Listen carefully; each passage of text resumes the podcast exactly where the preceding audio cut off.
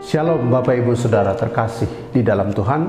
Selamat datang dalam program kebenaran yang memerdekakan. The truth shall make you free.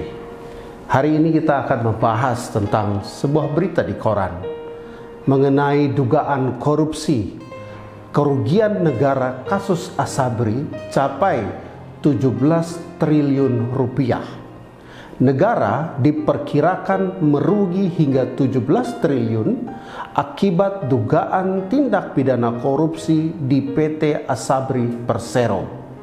Modus korupsi yang terjadi ditengarai serupa dengan yang terjadi dalam kasus korupsi PT Asuransi Jiwasraya Persero. Begitu pula sejumlah pelakunya.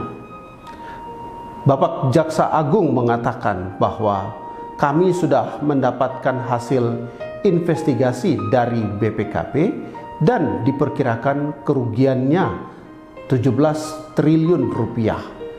Jumlah ini lebih banyak sedikit dari kerugian asuransi Jiwasraya. Dalam kasus Jiwasraya, kerugian negara mencapai 16,8 triliun rupiah Kasus itu telah disidangkan di pengadilan dan sejumlah pelakunya sudah dihukum. Membaca berita tentang dugaan kasus korupsi sungguh membuat kita marah sekaligus kecewa dengan pejabat negara yang sudah dipercayakan untuk mengurus kepentingan publik. Tetapi ketika mereka melakukan hal tersebut, banyak kesempatan yang akhirnya membuat mereka melakukan korupsi yang jumlahnya luar biasa besar. 16 sampai 17 triliun rupiah. Bapak Ibu Saudara terkasih itu bukan sebuah angka yang kecil. 16 sampai 17 triliun kerugian negara yang diakibatkan oleh tindak pidana korupsi tersebut. Kita berharap proses hukum berjalan dengan baik sehingga pelaku-pelakunya dapat dihukum berat dan semoga kerugian negara dapat dipulihkan setelah pelaku-pelaku tersebut dihukum. Kita berharap agar mereka mau bertanggung jawab bukan hanya masuk penjara tetapi juga mengembalikan uang negara yang sudah dikorup tersebut. Nah, berbicara tentang masalah korupsi kita kemudian perlu melihat kepada firman Tuhan yang jelas mengatakan di dalam kitab Amsal bahwa orang yang dapat dipercaya mendapat kekayaan besar. Tetapi orang yang ingin cepat menjadi kaya tidak akan luput dari hukuman. Amin. Jadi ketika kita membaca firman Tuhan, kita akan mengerti bahwa orang yang ingin cepat menjadi kaya itu tidak akan luput dari hukuman. Korupsi adalah sebuah tindakan yang dimasukkan untuk cepat menjadi kaya. Dan oleh karena itu kita melihat bagaimana pelaku korupsi itu kemudian ditangkap dan diproses secara hukum. Hal mana sangat memalukan.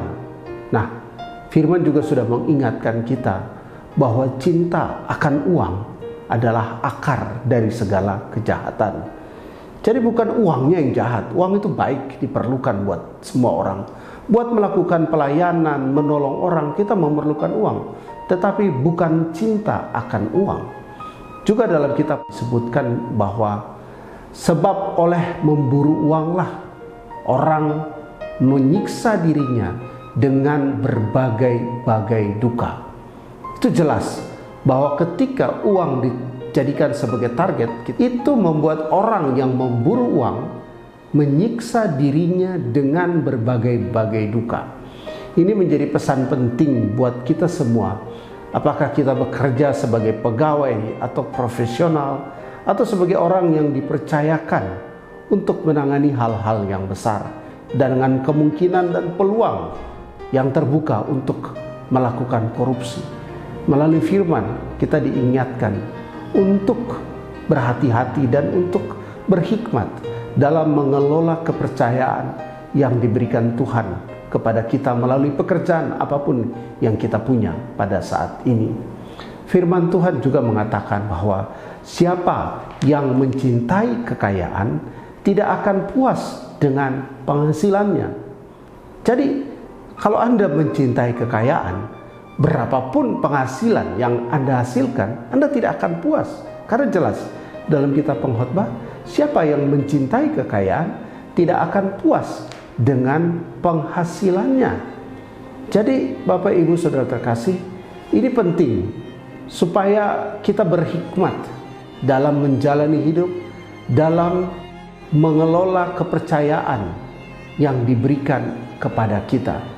Oleh karena itu, masalah kekayaan diadres cukup banyak dalam Alkitab. Salah satunya adalah di kitab Amsal dibilang, "Janganlah kamu bersusah payah untuk menjadi kaya, tinggalkanlah niatmu itu. Kalau engkau mengamat-amatinya, lenyaplah ia karena tiba-tiba ia bersayap lalu terbang ke angkasa seperti Raja Wali. Amin. Jadi kekayaan itu penting, uang itu penting, tetapi uang tidak seharusnya menjadi tuan atas hidup kita. Karena ketika kita jadikan uang sebagai tuan, maka kita diperhamba oleh uang.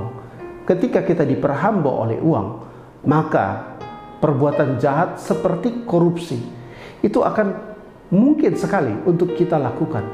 Karena kesempatan itu bisa saja ada dalam berbagai bidang profesi yang kita geluti. Tetapi melalui firman Tuhan, kita sudah diperingatkan untuk tidak terlibat dalam perbuatan korupsi tersebut. Karena Tuhan berkata bahwa aku sekali-kali tidak akan membiarkan engkau dan aku tidak akan meninggalkan engkau.